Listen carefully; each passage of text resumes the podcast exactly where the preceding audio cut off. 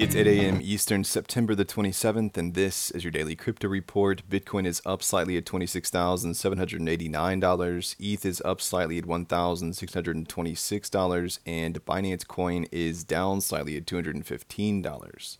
Well, the Second Intermediate People's Court in Shanghai recently has called Bitcoin a unique and non replicable asset. This move represents a shift from China's typically strict anti crypto policy, providing Bitcoin with a newfound layer of legitimacy. Despite a nationwide crypto ban in China, the court's ruling indirectly acknowledges the financial nature of digital currencies. It delves into the complexities of Bitcoin's legal status, emphasizing its monetary and property attributes. The ruling came just before the Shanghai municipal government unveiled an action plan to boost blockchain development in the city by 2025. The plan aims to achieve breakthroughs in blockchain system security, cryptographic algorithms, smart contracts, and more. These advancements will support the municipal blockchain basic service platform and various sectors like government affairs, cross border trade, finance, metaverse, and data circulation. The plan emphasizes talent development in the blockchain industry, encouraging institutes and companies to hire blockchain professionals and nurture young talents. This initiative aligns with China's ongoing focus on blockchain technology despite banning crypto transactions in 2021.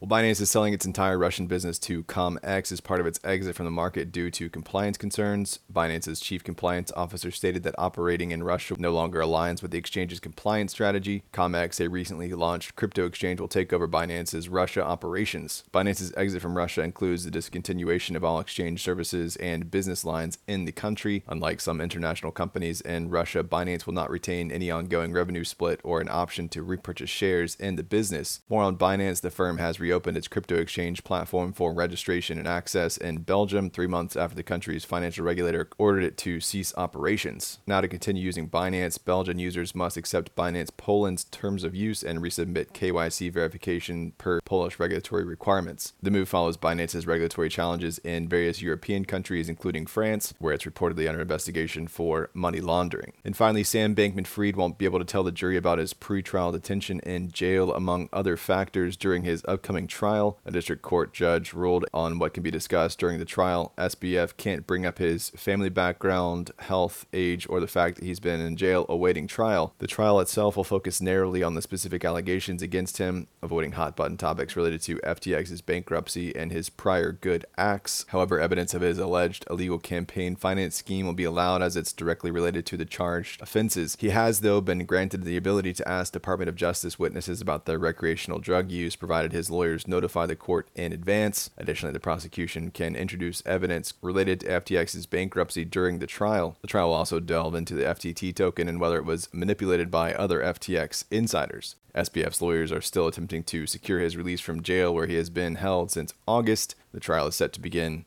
in early October. Well, that's all for us today. Visit us at dailycryptoreport.io for sources and links, and listen to us everywhere else you podcast under Daily Crypto Report.